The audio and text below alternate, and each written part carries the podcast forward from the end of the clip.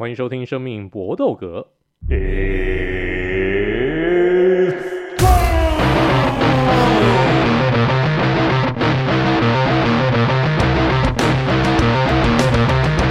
们的 Podcast 专注在 UFC 和综合格斗上面。那我们今天的好朋友还是一样，这个我们的这个知识王 Ari。Hello，各位朋友，大家好。听说最近工作比较忙。对啊，我我们现在有刚呃，已经有掌握到这个工作的规律了。就是每一年 Q Q one 到 Q 三可能会比较懒惰，然后哎慢慢来，就是在规划。然后 Q 四就会俩起来，把一大堆前面还没做完的排程赶快塞一塞。所以所以最近这十、十一、十二月到到十二月中段的 Challenger Freeze 之前会非常非常紧实。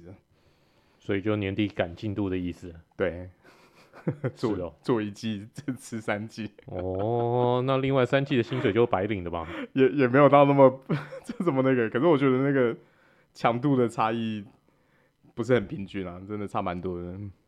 那这个听说在操作上面也有淡旺季的 Vince，嗨，大家好，我是 Vince，淡旺淡旺季吗？嗯，我们可是我们淡旺季比较没有办法，当然当然景气循环这个东西是可以抓啦，可是就是你说操作上面、投资上面淡旺季还是比较看大环境的状况嘛。像这阵子就是呃基本上美国不好哦，然后台湾也好不到哪里去。虽然说相较于这段时间台股还是世界最强啦，就是我们每一次都是跌也跌不到哪去，然后涨也涨不到哪去。假如美股涨一倍，台股就涨一半；啊，美股跌一倍，那涨股台股是跌一半。对，所以其实这段时间就比较像是一样嘛，我们继续静待这个市场端的消息嘛。目前看起来都是开出来财报可能都不错，可是接下来你给二零二四的 guidance 通常都很烂，然后 guidance 只要开出来就去死，股价就往地心探探险这样子。所以其实台股也好不到哪里去，大概是这样。所以你觉得年限守得住守不住？老实说，我觉得现在的剧本很像零八年，就是就是我还很年轻的时候，然后。零八年的时候，海啸之前，大家也是觉得市场会没事啊。那每一次都是殖利率倒挂完之后，经济就会正正式衰退。那老实说，我觉得这个衰退早就在疫情那个疫情之前就应该要发生了。就是我们已经经历了一轮那个，就是有点像是，就是一样是情绪循环的的那个资本扩张期，本来就是应该要稍微要休息了，要跌一跌。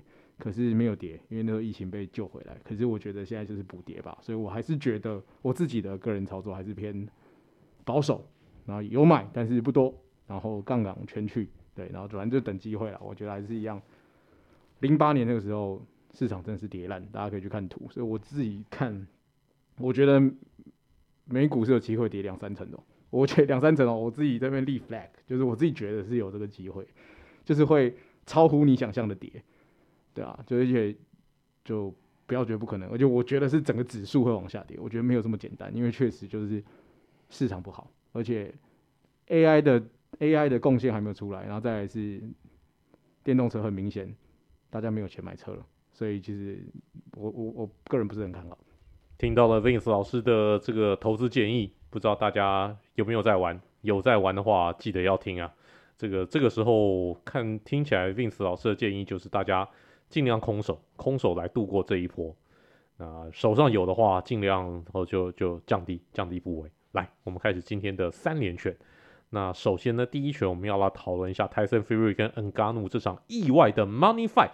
原本以为 Tyson Fury 可以毫无悬念的碾压过铁血，就没有想到最后居然是一个分歧判定，Tyson Fury 还只有险胜而已。而且还被恩加努在第三回合有一拳给撂倒在地啊！这个真的非常跌骨啊！泰森·菲瑞在赛后呢，我今天看到一则报道，就是说他说这个是跟恩加努这四场比赛是他十年来打的最艰辛的一场比赛，比很多正规的拳击手给他的一个挑战呢都要来得大。我，这个是非常大的一个这个这个这个赞赏啊，非常大的一个尊敬啊！那这整场比赛。我们先请 Ari 来介绍一下这整场比赛大概的一个经过怎么样？是不是真的如此的接近？还是说，哎，这个因为很多设这个 NNA 的的 NNA 这边的大部分的一个选手都觉得，恩加努事实上是赢的那一边，连拳击界都很多人都说，泰森菲尔怎么可能赢？怎么不是恩嘎努赢？那我们先请 Ari 来介绍一下这场比赛。好的，那这这场比赛的确跌破很多人的眼镜，包含我们这几位好朋友在内，因为前面都觉得说他应该是 One Hit Wonder，大概就是一场限定的比赛。那没想到 Ngannou 真的扎扎实实的狠狠打我们的脸。其实有一些意料中的事就，就、欸、哎是 Fury 是会赢赢了，可是赢得非常难看，非常的惊险。那这整场比赛其实，在刚开始开赛的时候，可以看得出来 Fury 信心满满，而且他不管是在脚步移位、头部摇闪，是各种还有组合拳的衔接，各种技巧都胜过 Ngannou。可是 Ngannou 就是一个怎么讲，天生神力。你看他吃 One Two Punch，其实吃很多，而且有时候正中的位置也很多。他就是屹立不摇在那边，然后好像都没没事一样。呃，整体移位的脚步虽然说没有这么灵巧，可是也是支持的锁定对手，一直跟着对手在绕。然后所以在我觉得比赛第一个转捩点就是这个，在刚才伟霆哥提到的第三回合那个击倒以后，很明显的 Tyson Fury 完全是有一个 trauma，就是惊吓到了。所以在真正后来的比赛，其实你看他的出拳大概都是点放点放，然后就是会尽量把距离拉开。那如果看到恩刚牛在突进的时候，他其实基本上不是选择在近身做摇闪或者防御，比较对，直接 直接。进入那种赖皮拳的节奏，就是开始情报，然后让裁判来终止中中断。所以为什么这场这场比赛的结果会这么让人家觉得意外？因为你虽然以回合数来看，嗯，Tyson Fury 可能赢的回合比较多，可是到最后看总和的打击数的时候，两个选手是非常非常的接近。更何况全场比赛唯一一个击倒是出现在 N 高牛身上，所以大家都会觉得说，嗯。那、你怎么到最后判的时候会出现分歧判定这样的结果？那我也不想说什么阴谋论啊，就是当然这毕竟是 Tyson Fury 主场，而且毕竟他现在也是也是 WBC 的冠军，然后相当大型的准备在应该是一月吧，还还是还是十二月一月的时候要跟另外三三大协会的重量级冠军 Usyk 有一个腰带统一战。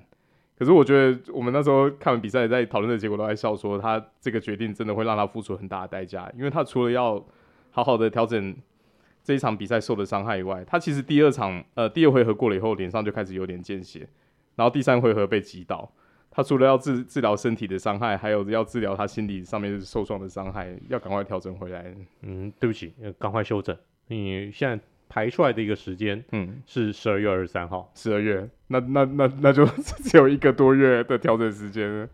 我我真的觉得破盖的几率慢慢的浮现出来。这场比赛，我是可以有在现场观战，我真的觉得非常非常有趣。我是觉得就是真的是很屌啦，而且被我还记得我们在讨论这场的时候，还在讨论说这可能是史上最大的 upset，even 可能 training。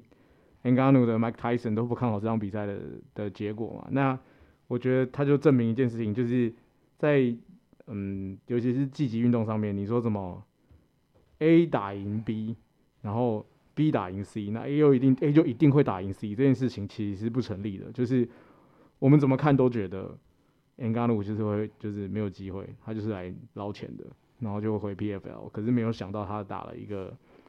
让很多人觉得其实就是一个 big upset，我就是这么觉得，我真的觉得太太屌了。然后就就当然这场比赛完之后，我也不会觉得说，但是我觉得 Ngannou 打得非常漂亮。可是你会不会跟我讲说，哦，假设 Ngannou 继续打，那 Ngannou 下次碰到 Wild 一定赢吗？或者是他碰到谁他一定赢吗？不一定。我就觉得这因为就是我们要尊重这个积极运动。只是我真的觉得，像刚刚前面 Eric 讲的，我觉得真的是因为他在 Ngannou 在 UFC 太习惯吃的是没有那个。全套，我觉得那个累积伤害的那个程度其实是不太一样的。就是他给我一种 Fury 猫到他的时候，应该我看起来是没怎样的，就是好像真的就没事。可能全场最痛是那个非法的肘击。对他那个，而且他被非法肘击打到之后，他没有晕呢、欸，他只是有一种 你怎么这样打我，堵拦的感觉。对，就是就是这个动作不是在 UFC 会出现的吗？嗯、你怎么会这个地方用手用用妈用泰拳手肘干我？然后妈裁判你不扣点，甘尼老师就是被猫一拳很痛。可是重点是，哎、欸，他看起来就是完全没事，他只是不爽而已。就是你怎么没有那个？所以我我自己觉得，就是这样比赛，我我就觉得其实是拳击规则救了 Tyson Fury，因为在倒下去那个刹那的时候，你看 Ngannou 跑去他身，在他前面摇摆 shake，就是类似挑衅的动作。哎、这正常在 UFC 下去补两拳，比赛结束了啦。地板再两拳，保证晕，保证再见。所以其实我真的觉得，嗯，就就让又让我们可能之前在看一些网红拳击的时候，会在想说，是不是 UFC 的选手这么的，这么的，好像干，好像隔行如隔山，然后很玻璃。可是这场比赛完之后，会让我觉得，而且我这场比赛我完全不会觉得有任何水分，就是真的是两个人都想赢。然后应该路展现出他的一来是他的力气水准真的是进步到超乎我们的想象，然后二来是。也许他真的爆干耐打，就是真的身，身体素质，真的身体素质有差距。当然，Tyson Fury 老了，这是事实。可是 Ngannou 的身体真的是无敌，我都会去怀疑说，今天如果打击技术这么好的 s i r e n g a n 如果今天如果去打，就是也是重量级的拳击赛的时候，会有多好看？你就是我会开始去想这件事情嘛。就是我们在讲 UFC 所谓力气水准非常好的选手，他今天站到拳击场上，他会不会？是是优势还是劣势？这这场比赛我觉得给大家很多想象，然后我觉得这个想象是非常有趣的。不过恩加努现在表示说，他有意呢在拳击界继续发展下去，继续呢打拳击比赛，但他也不会放弃 NNA。他现在宣告是明年二三月就会回到 PFL 的阵容，但 PFL 的我觉得现在重量级真的没几个能够到恩加努这种等级的。有资格来跟恩加努对阵啊！跟啊，你你现在把 PFL 这些重量级的一个选手拿出来，大概你会觉得每一个人都会被恩加努，到时候真的在 N A 的规则交手，大概都是被恩加努屌虐。所以呢，我会觉得 PFL 要不要想？因为恩加努有透露一个讯息，刚刚有 Vince 有讲到 Deontay w i d e 那 Deontay 这个这是恩加努自己自己自己讲的。他说，Deontay 的现在正在勤练格斗技。Deontay 的有意呢要去打格斗赛，那不妨就 PFL 干脆签 Deontay 的然后呢跟恩加努在 PFL 的第一场比赛就这两个人打，直接打 Mon 这个 NNA 的 Money Fight。也也如果嗯，Wild 愿意的话，这有何不可？这个我觉得是一个可以考虑的一个主意啊。要不然恩加努的一个前途现在真的未明，但。我觉得他在拳击界说不定会会打出一番名号，也说不定，我们就期待吧。这场比赛，总之呢，大家如果你到现在为止都还没有看过的话，其实呢，这个 highlight 可以找来看一看。整场比赛的话，那就奉劝大家去买打中的这个打中他们那个 OTT 上面这场比赛有 pay per view，大家可以不妨去去去去买来看看。来，我们下一拳。那个就是呢，小小鹰在二九四第一回合就 KO 倒了大地，重新把这个腰带应该说继续卫冕这条轻量级腰带之后，现在突然之间小小鹰变成轻量级的金蟾蜍了，每个人都想要出来摸。Justin Gaethje 说：“该轮到我了吧？”但原本应该要在二九四跟小小鹰打的拉师傅 Olivera 也出来说：“什么轮到你？明明排的是我啊，本来是我啊，当然是应该我先打啊。”现在连嘴胖 Conor McGregor 都都跳出来说，这跟我打才合理啊！这个以我以前，我们现在两个是现在轻量级最红的人，我们俩打才有票房啊！那那那这个这个金蟾蜍到底下一个是谁要来摸呢？来，我们先请 Vince 来讲一下你对这这件事情的看法。呃，老实说啦，我觉得这次 Gage 是对的，我觉得要给他啦，就是于情于于理，就是。确实是他上次赢钻石那场比赛赢得太漂亮了，那个那个那个那个上旋踢太帅了，就踢下去真的是大家都没有想到会这样收尾。然后，Olivera 没有资格讲了，我觉得理由是大家都知道，其实我是很喜欢 Olivera，但是我觉得他就是很大问题是他动不动就被邦森打败。那第二件就事情就是他要么就是练习的时候自己出出 trouble，是你自己放鸟人家的，但你还要求人家就是。立两棒婚教，然后还一直要叫对方给你机会，我觉得这个没什么道理啊。然后康纳就是康纳就是康纳，就我觉得他就是很爽的，就反正现在不管怎么死人要打，他都会喊一下啦。老布朗詹姆斯要转战，哦，他也他也要出来喊一下。就是我觉得他就是他在做康纳该做的事情，可是我们不用对他有太多期待了。虽然说我们之前某一我们啊上上集在讨论说他哦要减持的事情，可是。我都觉得那个还 not even close，就是你光现在要帮他挑一个选手，而且到到底是要让他赢还是让他输？然后重点是要卖得好，妈，你又不能找一只杂鱼让他打，对不对？所以我就康纳就是在做康纳该做的事情，但是我真的觉得应该会是 Gage 来打这场比赛。呃，我我觉得比较有可能的排法，当然还是会 Oliveira 为主啦，因为他毕竟现在排名第一。那他上次退出是因为 Sparring 的时候没找到开口，其实也不算太严重的伤势，只是因为跟比赛的时间太接近了。但是他就是要自己要做到是要确保说接下来训练营的强度那个尺度要掌握好，把他推到有极限，可是又不能真的受伤。甚至我觉得白大拿如果做的绝一点的话，就直接准备 backup plan 啊，这以前也发生过嘛，就是。也因为怕过磅或者是有任何突发状况，他就直接叫 Gage 同步准备嘛。那你只要现场来一个人有出问题的时候，就直接卡斯就抽换掉。因为像之前那个 Covington 也曾经当过 backup 的那个选手，我觉得如果如果他真的有什么疑虑的话，就可以就可以这样搞。可是不太可能说直接把 Gage 拉上来了。如果他还尊重他自己联盟的排名机制的话，那那嘴哥就是要先去旁边洗洗睡啦。最不可能就是他。他药检怎么样是一个问题，因为现在新的药检单位，我们前期讨论过，你尺度或什么状况都还不明明朗，那你的整体的药检池的要在里面多少时间那些的规定都还不知道。那再来就是另外他减重是另外一个问题啊，他我觉得他还是先把老钱那一场消耗完再说，因为你现在他现在的体重大概是一百八十五磅左右。你你跟老钱打也不可能打一百五，四中量级的体重。对啊对啊，跟老钱最多最多大概就是打一百七。啊，老钱那种小媳妇要摸金蟾蜍，要穿红内裤，一定还是咬着牙跟你拼上去。可是如果他跟老钱那一场打完输了，那接下来就什么都不用玩了，什么都不用讲了，他就先专注好自己眼前的事情就好了。可是像其他这个就真的就是出来嘴一下蹭一下声量。就像刚才讲的那个 Free 那一场，他也在现场有去看啊，也是到处拉赛啊，跟跟 C 罗在那边拍照啊，跟泰森拍照，就是现在有点像是公关型的角色，蛮蛮有趣。但我个人觉得给 Gaethje 比较合理，嗯、因为 Oliveira，你跟小英打过啦，你跟小英打过啦，嗯、你赢还输？你输啊，嗯，那 Gaethje 也是持这个这个理由啦，嗯、就是说你现。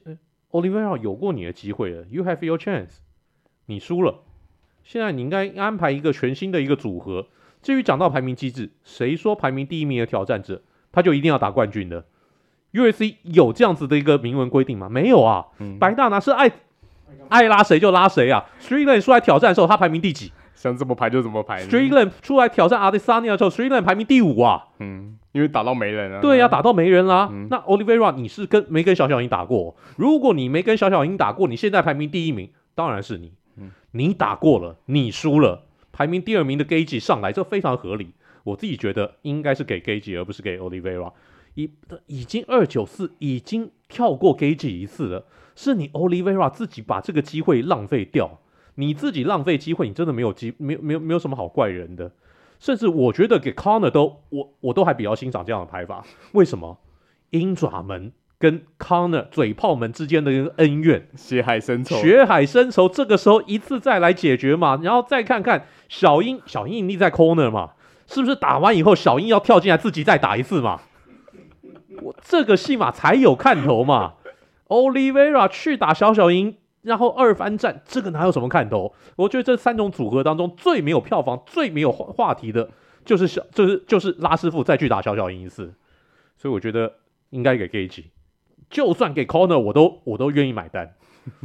给 Oliveira 我就啊没什么兴趣啊，不好看。这个就是我们今天的这个第二拳。来，我们的第三拳，我们要讲一个苦命人，就是消最强消防员 m i l c h i c h。原本二九五应该是打头牌的，跟 Jon Jones 的重量级冠军腰带战，但因为 Jon Jones 的受伤，直接白大拿就排了，居然是一个临时冠军啊，直接把 m i l c h i c h 这个前冠军就晾在一边了。而且这场由北极熊 Pavlich 对上这个英国帅哥 a s m i l 的一个比赛，直接也被排在 Co-Main Event，而且这个是横中出世临时生出来的一场比赛。这个让 Miocic 非常的哀怨。好，你你你 Jon Jones 受伤不能打也就算了，你安排个临时冠军，你好歹也排我吧。结果呢，Miocic 连他的一个名字都没有等到，他的比赛直接就这样被拉掉了。这让将这个 Milicic 非常哀怨，要知道 Milicic 已经四十一岁了，他已经很久没有打比赛了。如果等 Jon Jones 这个动完手术，休息八个月，再开始复健，搞不好就是离下一次对 Jon Jones 的比赛是足足一年以后的一个时间。那个时候 m i l c h 四十二岁了，你要他等几年？这个是跟白头宫女啊！而且呢，这个说老实话，Milicic 我真的觉得这白大拿给的一个理由就是，哎，我们对 Milicic 非常尊重。我们尊重到呢，我不我不愿意给他临时冠军，你要的话就是正牌的一个冠军，临时冠军给你这个大太大材小用了，这个真的是这个真的让人听得下去吗？这听得下去吗？来来来来来，Eric 你觉得呢？我觉得这种排法是很诡异，可是你仔细思考一下，就大家可以理解那个逻辑，因为以大拿角度，他现在就是没有把 Milicic 当做是一个活跃的选手。那如果他为了确保跟 Jones 的比赛还有炒作的机会，就干脆都联动就绑定，因为你不管是哪一个先打或哪一个打其他人，你在出了什么状况，在一起比的时候都没有办法吵得这么嗨，因为说实在，这两个人的变数的确都比较多。这种安排就是我觉得其实 Milicic 会出来领是合理，而且说在，暂定腰带战的选手一样不公平嘛，因为你拿到暂定冠军赢了以后，下一场也不是腰带统一战。还是要看两老对决。那我觉得，如果讲的再远一点的话，我自己是觉得说，大拿的想法是，呃，就是 Jon Jones 跟 Milicic 去打的比赛打完以后，两老可能就两个人其中一个都有可能会退休，所以他这种操作就是没有什么，你现在再拿去排其他的选手打，就是只是在消耗而已。我其实可以理解他这种搞法，只是就是就是那个公关说法就不用了啦，那个看起来就是。就是就是就是恶心哎、欸，就都可以理解说你你这样的操作的意义什么，然后你再出来说那个就就有点多多了块鱼啊。我我其实也是认同各位的说法啦，我觉得就是或多或少，如果不要不要去想说哦，当然 Milicic 会觉得大拿不喜欢他嘛，那可是我个人觉得就是其实你就想更简单一点，大拿也知道 Milicic 老了，所以我也不想要把资源放在你身上了。所以老实说，你你接下来不管你是赢 John Jones，一一了你输 John Jones，你都是我自己都觉得你了不起，再打一场。就是你跟我说好，这样假设你这样赢了之后，然后 John Jones 要跟你打二番吗？你几岁了？John Jones 几岁了？就是他 Jon Jones 也不是很好控制的人啊，他妈他动不动就出事诶、那好，假设你输了，难道我还要再给你一年吗？你几岁了？所以我我自己觉得，就更像是大拿去扛胜，说我是不是应该要给？重量级的新血一点机会，好不容易，我操他妈！我现在整个整个量级又被算是被打乱了，就是我我心心念念的 Ngannou 靠北去打一场 Money Fight 又赢得，对不？输的很漂亮，妈的！然后 Ciryl Gane 好好的被 John Jones 扯下来了，靠腰，那就有很多新血，像我们我们二九五会知道的卡斯，那我是不是应该要给这些卡斯机会？我我倒觉得 John Jones，呃，不是那个 Dana White 比较像是他没有真的。非常不喜欢 Milicic，但是他更喜欢年轻人啊。我觉得他会宁愿把资源压在 Pavrich 身上，或者在 Aspinall 身上，就是反正我要给年轻人机会，我我不要再把机会给你们这些人。一用屁股想也知道 Milicic 比较贵嘛，所以我觉得他就是从资本的市场去考量，我也要养心血，我不能被你们把持在手上，所以就就真的可以理解了。我我觉得大概会是这个样子。的确，Vince 讲的也非常合理啊，这个要给年轻人机会，毕竟。UFC 重量级其实已经是死气沉沉很好久一段时间了，Jon Jones 上来算是有扰乱一池春水。然后呢，现在如果 Pavlovich 跟 Aspinall 这两个相对年轻的一个选手能够在重量级打出一番名堂的话，那个绝对对于 UFC 的重量级，我觉得只有好处没有坏处。像 Miocic 啊这种上古神兽，已经算是前一代的一个这个选手。给他一场这个腰带的机会战，其实已经是非常尊重他了。只是这次被跳过去，你可以理解 Dana White 的一个这种这种操作手法，但对 Miocic 以他个人的一个这种生涯规划来讲，的确会非常非常的辛苦。但不管怎么样，这件事情木已成舟，我们也只好接着接着看下去了。这个就是我们今天的生命搏斗格三连拳。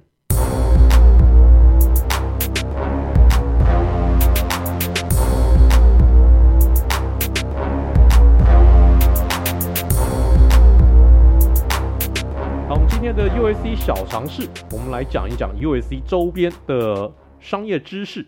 这个呢，就是近日来 USC 宣布跟美国最大的品酒品这个啤酒品牌百威巴赖签下正式的赞助合约。好，这个就不就不就是个赞助商签约签约吗？哪有怎么什么大不了的？但是呢，却在美国引起了轩然大波。很多格斗迷呢，甚至说什么：“你跟巴赖签约啊？我要退粉，我不看了，我不看 USC 了。”这个事情有这么严重吗？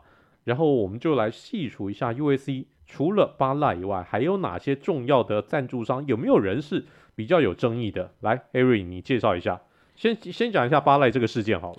好啊，巴赖这个事件，我觉得这个要稍微讲一下美国现在呃。整体情势的发展，然后对，就其实就是左右派价值观的对决。那巴巴威瑟巴赖的那个母集团，在在今年呃五六月的时候，曾经做一件事情非常非常有趣。他们那时候曾经找了跨性别网红 Dylan Mulvaney 帮自己的自己底下的就是巴赖拍广告，就就是踩到保守派粉丝的红线。那你要知道美呃啤果品酒在在美国的销售主力就是保守派男性，然后就开始一连串的被抵制，然后而且 USC 的观众传统起来也是也是，保守派的男性，对啊，对啊，像我们之前已经离开那个不不是已经离开离开我们行列的那个朋友，他曾经戴过那个我觉得很酷的帽子，Make America Great Again，嗯，My God，然后对，那前面讲的这个。这一连串的事件在美国其实引起轩然大波，甚至他百威啤酒的市值因为这一个事件，然后股价下跌、销量下跌以后，市值蒸发了两百七十亿美金，就是新台币八千三百零七亿，就是跟今年三月的时候的高点那时候比起来，股价下挫二十趴，然后那个信评还被汇丰降低平等，所以他那时候就一连串的发现说：“哎、我到底在干嘛？我在。”自掘坟墓，在在在打自己 TA，所以赶快把他们自己广告撤掉，然后自己的 CEO 也换掉。然后其实那个广告看起来是蛮中性，可是说实在，就是整体的身份，而且他就是我觉得是暗示的那种意涵是会让人家堵烂的。然后后来就是整整体就是今年今年像比如说像 Coors 啊，或者是 Corona。整个哇，今天秋还还没有没有想到会这样自废武功。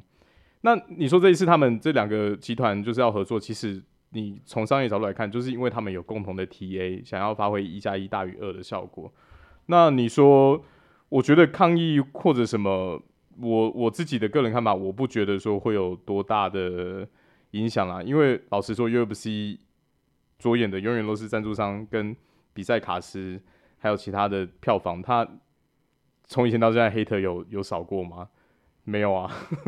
白大拿说实在，他在某一些程度方面，他的心脏跟他面对争议去处理的方式，一直都是很，他没没有在怕站在风头浪尖上去处理事情的，没有在怕被人家 diss。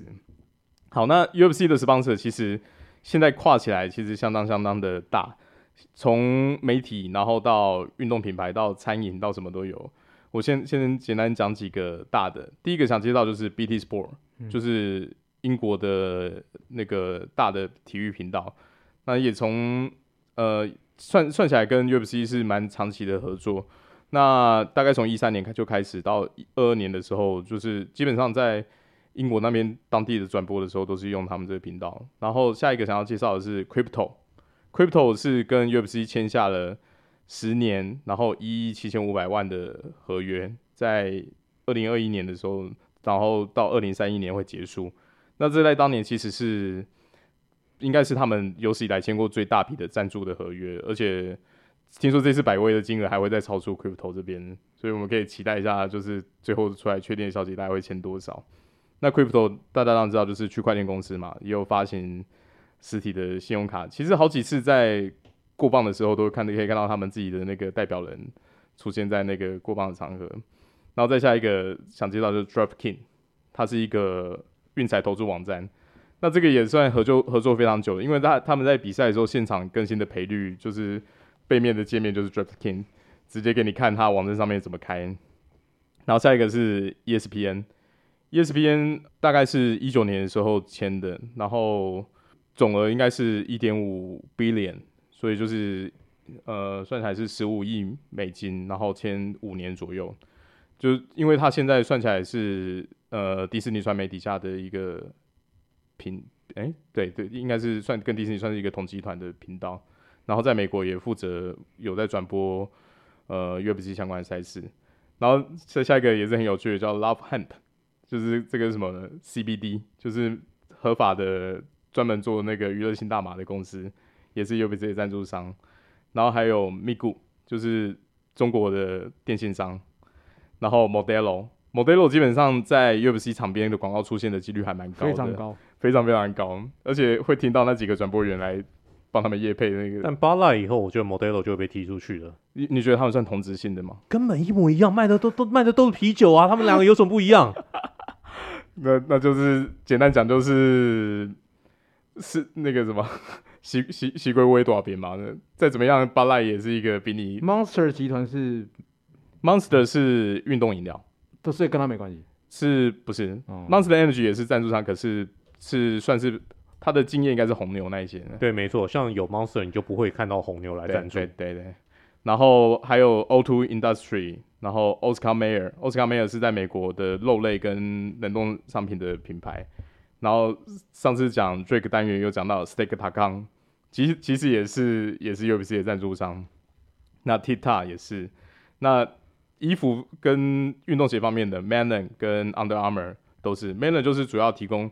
选手现在身上穿的衣服，的衣服对，然后 Under Armour 是提供那个选手在过磅的时候穿的那个拖鞋或者是运动鞋，主要是用那个跟 Rock 联名的那个副品牌线当做主打的线路，然后其他一些比较小，呃，也不是说比较小，就是比较没有那么常被提起，像天美时啊，Timex 也是，然后还有一个比较有趣，Trojan 就是黑黑马保险套，嗯，我知道这个，对，这个也是。然后 VeChain V C H A I N 也是一个区块链公司，其实也是，对，就是所以你你仔细看，其实林林总总，我觉得 UFC 在选择赞助商方面，除了说在 ETA 以外，然后它也其实没有限定什么东西，不管是你是走得很前面的区块链，或者是呃区块链投注这种相关的，他们都没有。我我我觉得重点应该是跟他们幕后的现在几个老板。的那个背景是有有点相关的，他们对这个东西真的是没有没有什么在意的。你只要提出好的 offer，有办法合作，都都有机会谈得成。就是我也觉得是 business is business 嘛，就是真的是，我觉得没有差啊。其实我这件事我有点看不懂，就是有点像是，就像刚刚我们在讲嘛，这件事情就是左右派嘛。那我觉得大家终究会口嫌体正直的继续给他看下去，只要这个卡斯是够好的，就是你说退粉这种东西，因为。我觉得啦，真的会因为立场退粉的人，女生比较容易，但是男生哦，还是比较容易啊，干算了啦，就是我想要看这场比赛，或者是一些各种理由，所以我就我个人觉得就是这个就是说说而已啦，而且就像我们刚刚已经讲了嘛，你你你这个东西就是我们听他的 sponsor，你也知道他很多东西就是啊干。你哪有什么不一样？我会 看 UFC，我也不会因为 UFC 去去喝 Bud Light。我知道他是赞助他，也不代表说我就要去买那个品牌。对啊，你不买他品牌又不又不会不能进场靠北，你又不是选手，你你 有办法收到钱，让选手生活好一点，然后比赛可以继续办。就我觉得以观众的角度，我就可以去持续。我没有说一定要 bundle 一起去联动什么。说实在，说实在，我觉得去抵制什么东西是都是蛮非理性的。cancel 文化其实现在就是这个样子嘛，就是。蛮恶心的啊，就比较伪善啊，但是我们就尊重这件事情啊，但是可能也不会怎么样啊，我自己觉得就是超级不会怎么样，就是可能一下就过了，嗯，这个就是我们今天的 USC 小常识。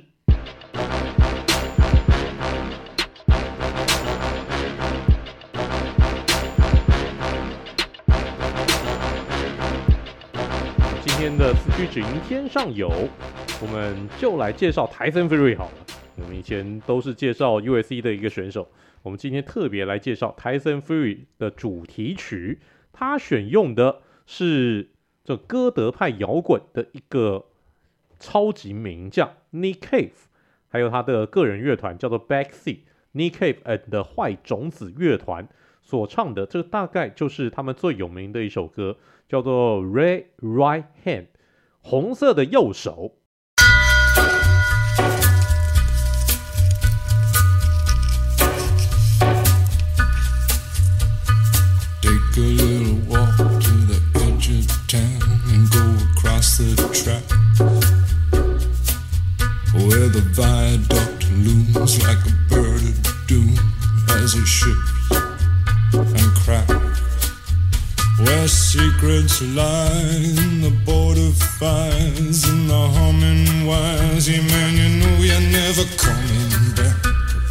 听过以后，也许你会觉得我好像在哪里听过，没有错。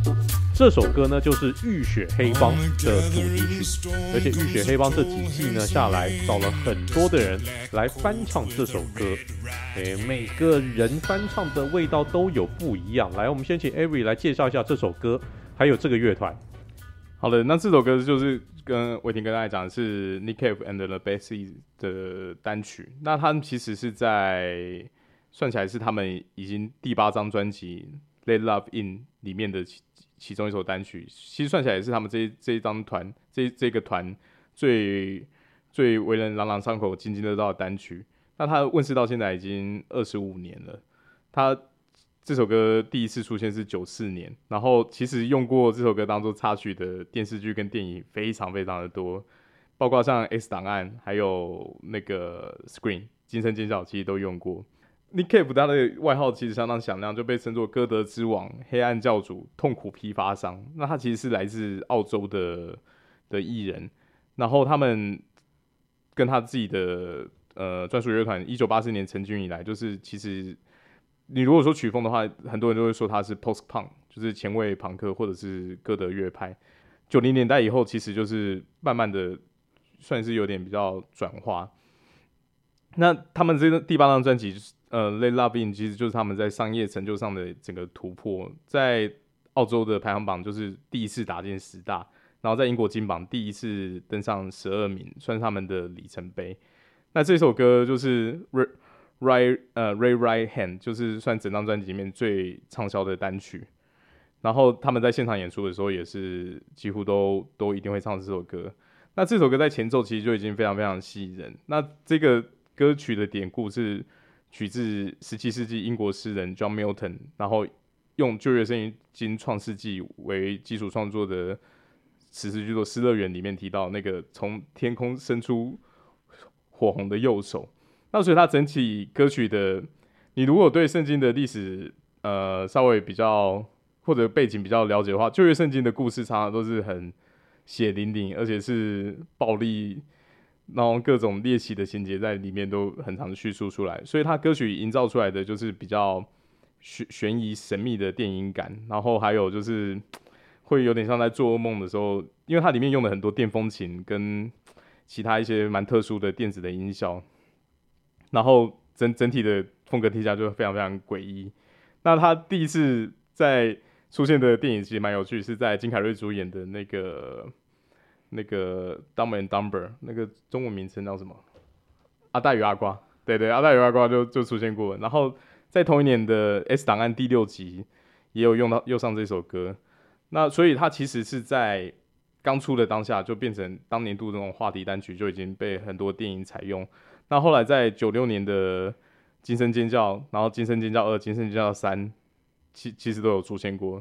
那所以你说后来被 Pick Blind 的浴血黑帮拿来用的时候，用过的改编版也很有趣哦，像 Arctic Monkeys、北极泼猴、PJ Harvey，然后 Laura Marling、Iggy Pop 跟 Jarvis Cooker 就是其他一堆人唱的改编版本都用在这里面。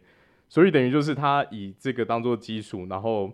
再慢慢的透过其他的很多 cover 的版本，然后慢慢的去加强，就是观众对这首歌的印象，我觉得是非常非常有趣的手法。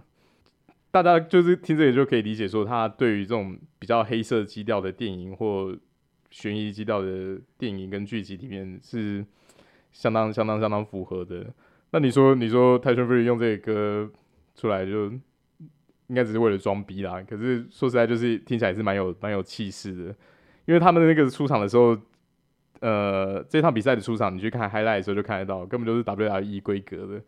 两个人就是都戴着皇冠，然后从那个超大的荧幕上面有一个 promo 的影片在慢慢的出来，整个逼格真的是装好装满，所以所以这首歌我觉得运用在这个场合其实也算是还蛮恰得其所。我觉得这首歌很酷诶，就是呃，我还听这首歌哦，因为我有看《浴血黑帮》，所以就哦，感觉还是配乐哦。然后呃，刚刚详细的那个介绍，其实 Eric 介绍的很很详细嘛。那只是我我还蛮推荐大家去看这首歌的 MV 的，就是因为我对这种呃这种音乐类型的涉猎，其实相较于二位都是比较少。可是我觉得不知道，我觉得用在 Furry 身上很诡异，不知道为什么。就是我觉得，就是你你要说。歌歌词当然很很 OK，可是就不知道为什么，我觉得拿用进场乐有一种你要说恐怖感嘛，可是又好像不是那种，就是我我有一种说不上来的感觉，但是就蛮特别。然后 MV 真的蛮值得看，我觉得在那个时代可以拍出这种东西，然后他又又把他有很多故事性在里面，所以就可以理解他为什么会这么这么这么红这样子。因为我们听一般的这种进场曲，通常一般不外乎就是。我要杀你全家，再不然就是非常欢乐，再不然就代表国仇家恨，再不然的话就是代表林北喜 gangster，林北喜八加九，通常就这这这几种心态出来。但 Tyson Fury 用这首歌让人摸不摸这个摸不着头脑，到底是哪招？你你要传达什么？有点看不出来的一个感觉。不过没关系，这首歌还是一首好歌。然后 Nick Cave and the Bad Seeds 还是一个好乐团。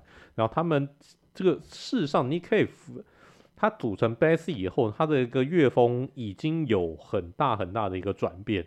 要不然的话，你听他那种八零年代末期，他自己他参与的那个乐团叫做 Birthday Party 生日派对，哦，那个乐风超级激烈的，那个乐风是非常朋克型，而且是那种很吵、很吵、很吵的那种超级朋克。那样子一个形式啊，如果那那那种那种那种那种形式，不是一般人能够接受的。但是 Nick Cave 后来他自己单飞以后，他的歌呢，很多其实都还蛮悦耳的，呃，不见得每一首都很好听，但是不可否认，真的有些是蛮悦耳的一个歌曲，大家不妨来试试看。Nick Cave and the Bad Seeds，这个就是我们今天的生命搏斗格，希望大家喜欢我们这一集的内容。那下一集。我们就要来预告这个，我们来预测一下 UAC 二九五了，所以我们下个礼拜好记得我们的节目呢还是要听了。来到了说再见的时候，来 Eric，See you next time，Vince，大家拜拜，Good fight and good night。